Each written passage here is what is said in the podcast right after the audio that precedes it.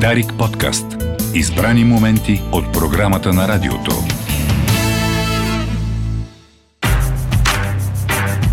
Особен поглед.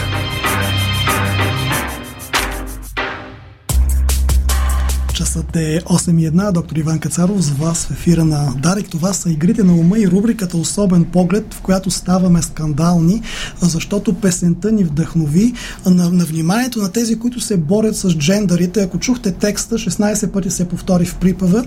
Пролет с момичешки устни и момчешки ръце. Как я става тая работа и я съчетавате в едно тяло, аз не знам. Обаче сега ще си говорим с психолозите по тия проблеми. Мила Петкова, а, за известно време била консултант към една организация, която предоставя психологическа подкрепа, включително на ЛГБТИ младежи. А, така че, Мила, чухме неодавна, започва тая борба а, в един учебник а, за човек и природа за деца от 6 клас се казва, че хората, освен да имат а, сексуално влечение към противоположния пол, някои имат влечение и към същия, някои към двата, а някои успяват да установят това дали е така едва след пубертета, което скандализира на някаква част от нашите политически елити и те решиха да изкореняват а, този тип пропаганда. Всъщност, Виждаш ли проблем в един такъв текст, който е насочен към 12 годишна аудитория, 6 клас?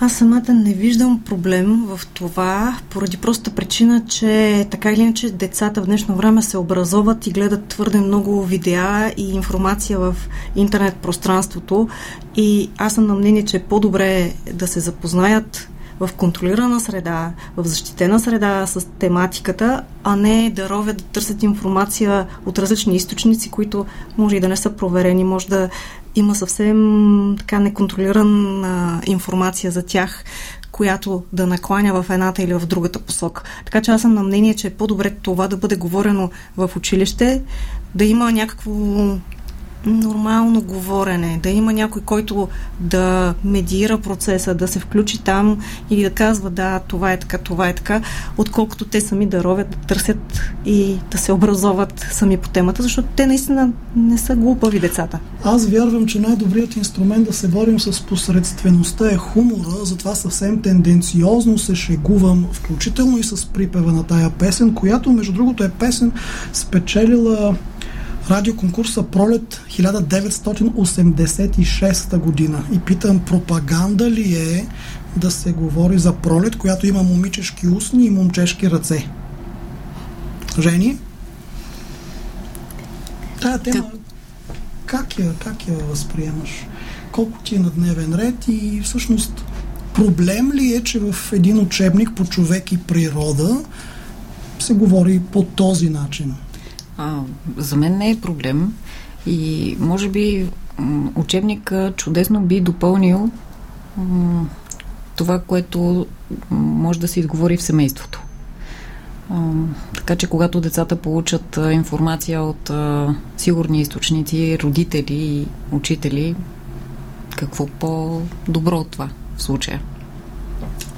Така поднесната информация по някакъв начин индоктринира ли децата, нанася ли им психотравми, формира ли ги в някаква посока? По мое мнение не.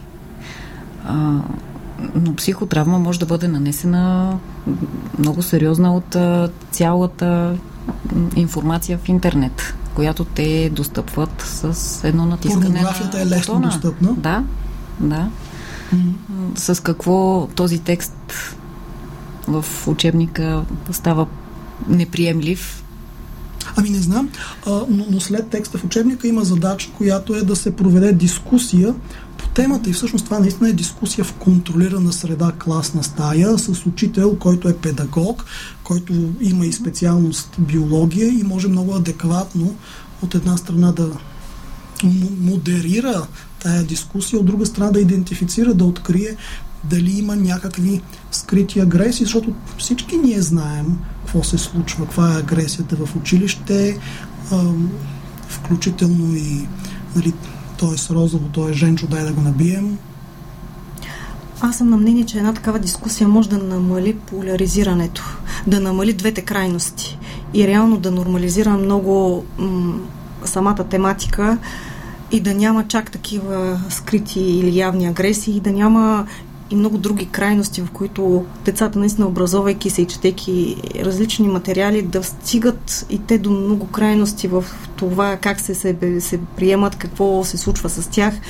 А, така че аз съм на мнение, че тази възможност да се говори в училище, по-скоро може да го направи по-нормално, да го направи Там, по-спокойно. където ти даваше безплатни консултации, а, имаше ли такъв тип подрастващи, 12, 13, 14 годишни, за какви проблеми най-често са споделяли? Ами най-често това, което те срещат като проблем е как да говорят по темата. Къде да говорят, как да, с кого да говорят, за да се чувстват те сигурни, разбрани, дори и в това, че някои са просто объркани и не знаят къде се намират по отношение на това. Чули са, че има нещо такова, но са объркани. И, те просто... и ако има мама или татко вкъщи, които чувайки темата по радио или по телевизия започват да псуват, т.е. изразяват едно агресивно, негативно отношение, те очевидно не могат да говорят с родителите си, защото се страхуват. Да, те дори го казват това. Аз всъщност вкъщи няма как да говоря по тази тема, защото знам, че нашите са а, хомофоби. Те дори знаят думите. Те са се чели достатъчно информация. Така че аз наистина не знам. И сега не можем да говорим и в а, част по човек и природа, по, по биология, с а, учителя в регулирана среда, защитена, който дори да идентифицира проблем, може да, да насочи ученика към училищния психолог, а да не го ползва този училищен психолог само като плашило, ще те пратя на плашилото там да ти начука канчето жени. Да, това също е трудност. Училищният психолог е обикновено в ролята на надзирател и при него изпращат лошите, непослушните деца и подкрепа реално и там нямат. В среда с ученици ги е срам, в среда с родителите се, се страхуват и ги е срам и това е тема табу. Като цяло сексуалната тема е табу. Да не говорим за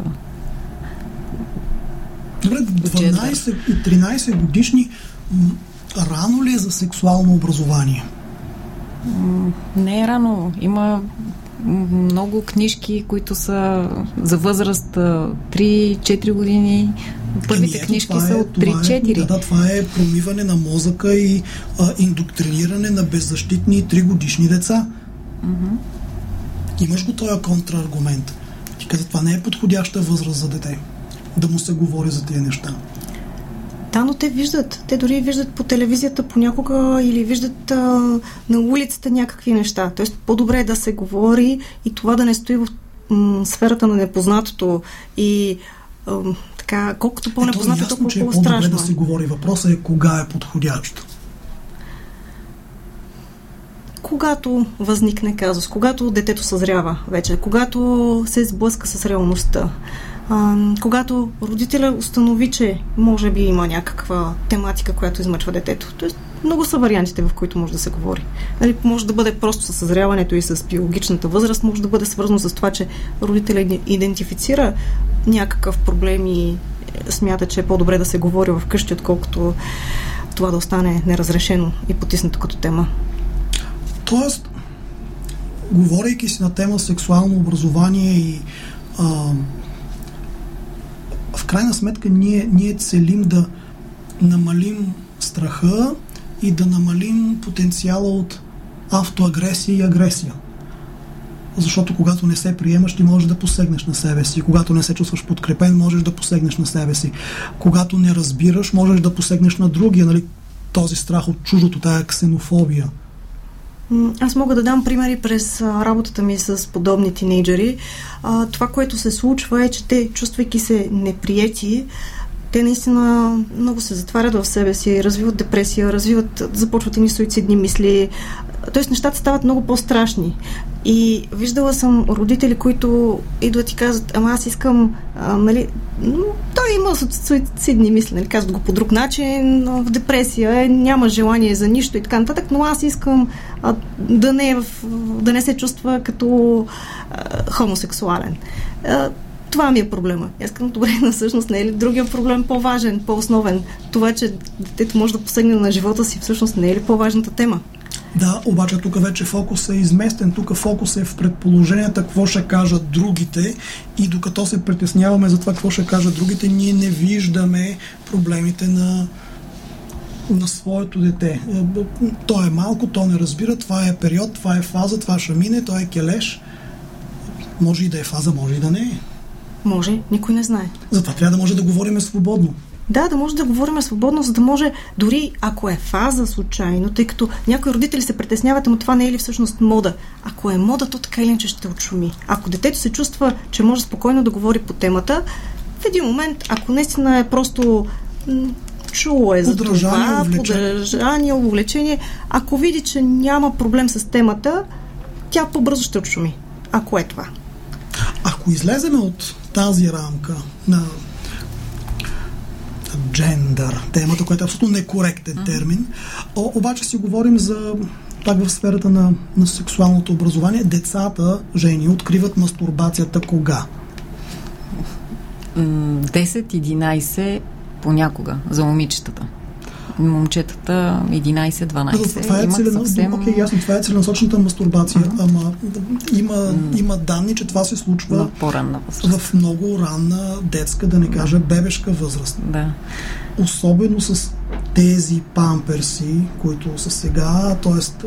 не се стига веднага до тяхното смяна и всъщност контакта на отпадните продукти с половите органи води до дразнене, поради което децата трият кръчета едно в друго, движат се по определен начин и се самостимулират. Има достатъчно много примери за това. Има и примери за деца, които се стимулират на различни предмети, на, на облегалка, на, на кресло и, и прочие. Вкарвам тази тема, защото също има родители, които се притесняват за нея. Те идват, споделят го с, с психолога и питат това нормално ли е? Нормално ли е? Как да го оправя? Да. А, на въпроса как да го оправя, първо трябва да се даде отговор а, наистина проблем ли е, за кого е проблем, за детето или за родителя. И вече спрямо индивидуалната нагласа, която има родители и това, което все пак е готов да чуе, така че да не навреди това, което на каза, детето. което каза Мила, когато се говори открито, когато няма тенденциозно отричане, а, не дей. Тоест, всяка по-драматична реакция заостря вниманието на едно а, подрастващо, на, на едно малко дете. Да, нали, о, това как ще го правиш пред хората, а те реално а, това, което се случва в детската градина, когато си легнат да спят, се вижда някои деца просто започват да го правят. И в един момент, ако това постоянно се насочва вниманието към това, не вярвам да решава проблема ми, по-скоро напротив го задълбочава. А, не вярвам това да е решението на проблема в предишното, т.е. по-предишното издание на Игрите на ума, темата беше за агресията и Нели Василева Стефанова, друг редовен наш панелист, психотерапевт, вие сте гостували мила заедно. Mm-hmm. А, каза точно това, за, за, да, за, да няма, за да няма агресия, всъщност ние трябва да се чувстваме свободни и да можем да, да коментираме всичко да знаем, че можем да си кажем всичко. Когато започнем с забраняването и с прикриването на на информация, с спестяването на информация, започва да има проблем, защото по тая логика би трябвало да премахнем ученическите тетрадки с разгологъзени турбофолк диви на техните корици, да премахнем билбордите, да наложим ограничения на определен тип реклами, защото те също сексуализират невръстните. Това Жени. по-скоро може би поражда една бариера между родителя и детето. В, а, още от ранна възраст и в по-късна възраст децата вече м, не виждат а, защо и как да говорят с родителите, когато им е важно. Допълнително отваря тази поколенческа Точно така. бездна, която така или съществува. Да. А, аз по-скоро работя с а, не толкова с деца, а с хора, които вече са на 22-3 те са били годишни. Деца. Били са деца и са страдали. Това споделят. Това, за което Емила говори. А, това споделят, че са били ограничавани сериозно, че м- темите не, не са били коментирани изобщо в тяхното семейство и израстването на децата е било травмиращо. Как се отразяват тези детски травми на вече тези зрели хора? Теб те питам буквално като uh-huh. сексолог в uh-huh. чисто а, сексуален план. Какви проблеми възникват там?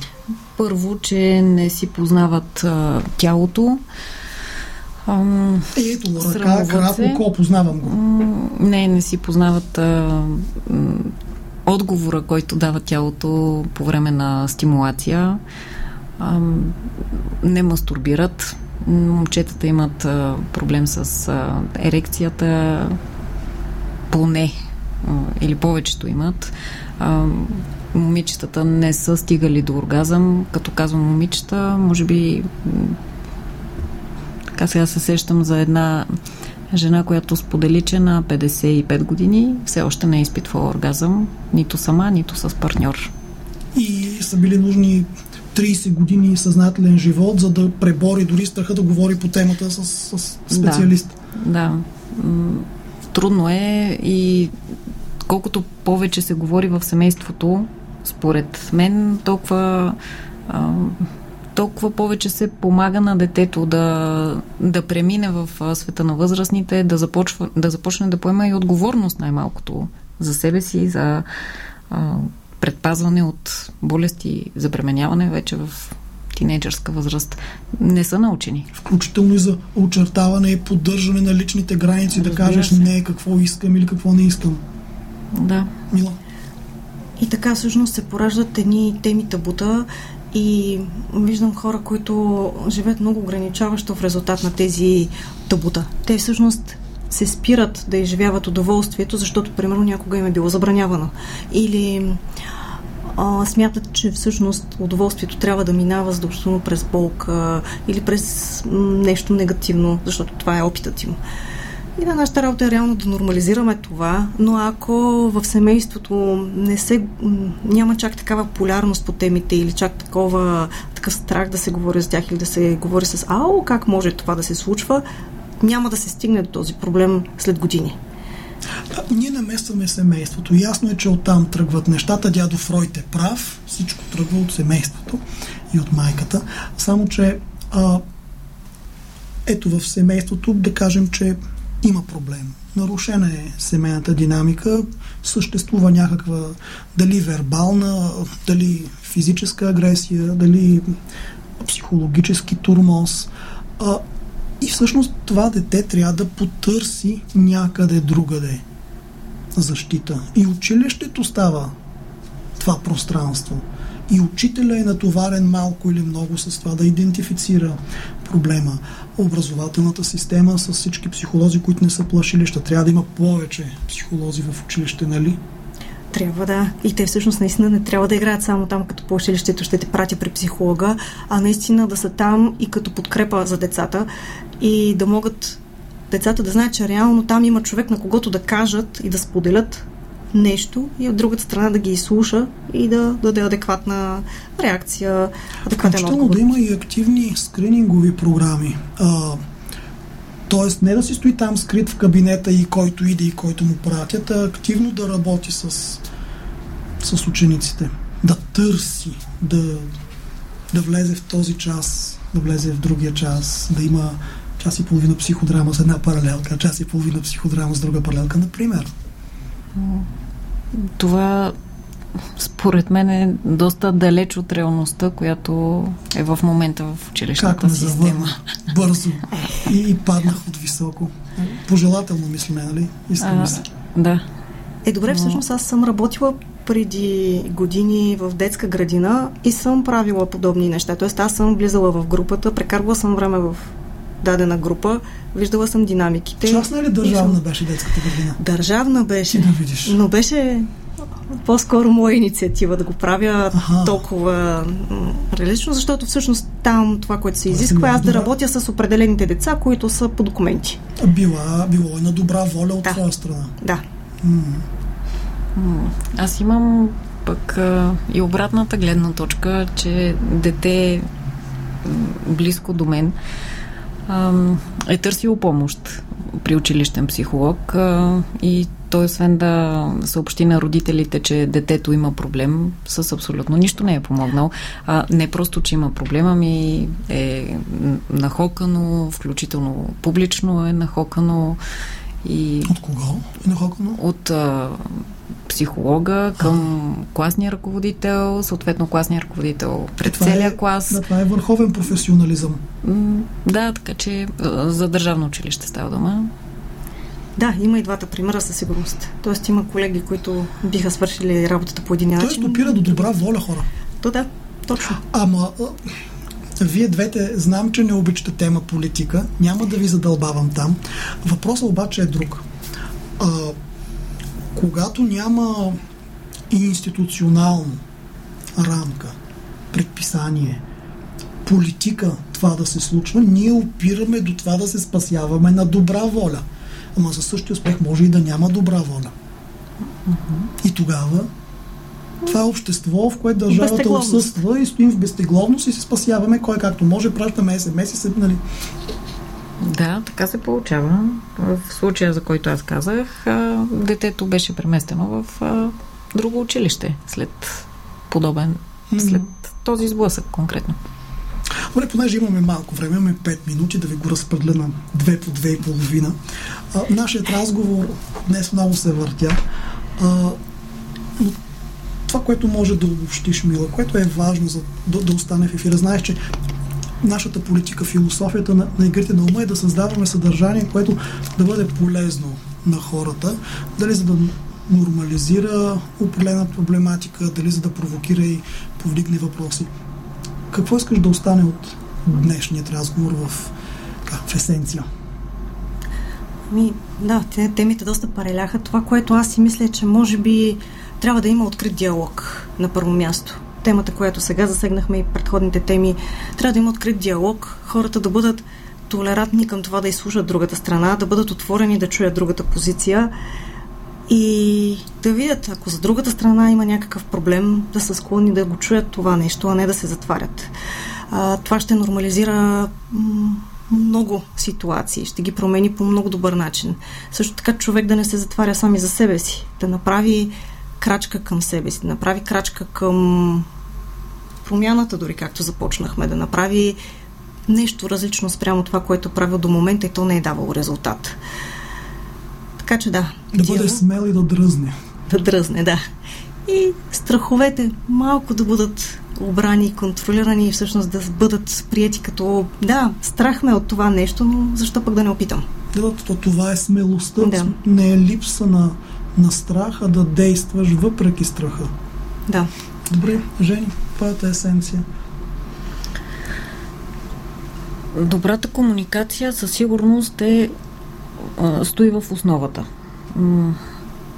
Но освен нея човек е важно да намери лична мотивация. Защо да го прави? Да, да бъде достатъчно осъзнат, но това пък става, ако е емоционално интелигентен. А пък никой не се е родил така. А пък никой не, не се е родил така. А, да, важно е да се работи и с егото. То може да бъде голямо, може да бъде малко, но може да бъде превъзпитано.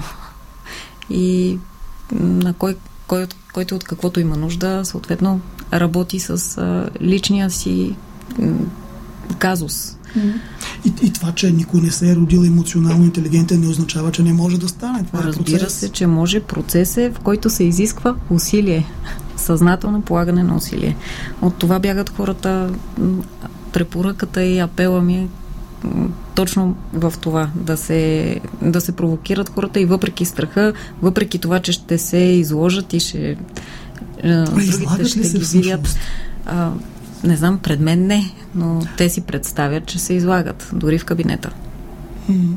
Пред обществото, да. Това, това е много голяма спирачка, много е, много е патологично. Да идеш някъде, където отиваш да търсиш помощ и, и където е създадено защитено пространство за тебе и всъщност ти да продължаваш да играеш театър и да правиш представление, да поддържаш образ, за да, да се харесаш на терапевта, за да не се изложиш пред него. Да, или да искаш разрешение от терапевта да плачеш, mm. например. Може ли? Извинявам се. Mm. Мила? А, хрумна ми е мисълта на Екзюпери. А, ако искам да видя пеперуди, трябва да изтърпя няколко гасеници. Да. Тоест това във връзката с предходното за промяната и как трябва малко да изтърпим някакви негативни моменти или нещо, което е една идея по-некомфортно, за да стигнем до нещо положително. Човек може обаче да изтърпи, ако знае, че и това ще мине. А капана на вкопчването е, че ние си представяме, това е наистина отмине и присне во веки веков. И тогава слагаме етикета страдания. А то кое е вечно всъщност? Да, да, иллюзията е вечна. Иллюзията, иллюзията е вечна. Да, иллюзията. Добре, да приключим нашата психотерапевтична сесия с един психотерапевтичен въпрос. С какво чувство ще си тръгнеш и какво ще вземеш със себе си от тая сесия, Жени? А, тръгвам си с облегчение, а, защото за пореден път чух а, неща, в които аз самата вярвам и ежедневно споделям с а, хората, с които работя. Може би с това облегчение. Мила, с какво си тръгваш и какво си вземаш? Ами аз в момента съм много усмихната, така че с а, усмивка си тръгвам, щастлива съм, вземам си... А, знам ли аз, всъщност, това, че опитахме пак да говорим по важни теми и да отворим очите. Може би някой друг ще чуе нещо полезно тук, в този разговор. Благодаря за това гостуване. Психотерапевта Мила Петкова, сексолога Евгения Даракчиева. Очаквайте игрите на ума и следващата седмица във вторник, като до тогава е възможно да съм стартирал инициатива за референдум за промени в Конституцията, в която да се запише, че до 18 годишна възраст българските граждани нямат полова система. Също така пак до пълнолетие по никакъв начин в учебното съдържание да не се коментират атоми, молекули, клетки, тъкани и факта, че Земята се върти, понеже това са твърде сложни концепции за тинейджерите и могат да нанесат непоправими поражения на психиката им. Нека децата да растат обвити в любяща мъгла на средновековно мракобесие и в деня на абитуренския си бал, когато сме сигурни, че могат да броят до 12, рязко и внезапно да отворят очи за реалността и да се събудят очовечени. Това е всичко от мен, доктор Иван Кацаров, за днес. Сега ред на новините с Петър Сеебов. Останете с Дарик. Слушайте всеки вторник от 19 часа Игрите на ума. Радиопредаване на Дарик за модерните предизвикателства на умственото, душевно и емоционално здраве. Дарик подкаст. Избрани моменти от програмата на радиото.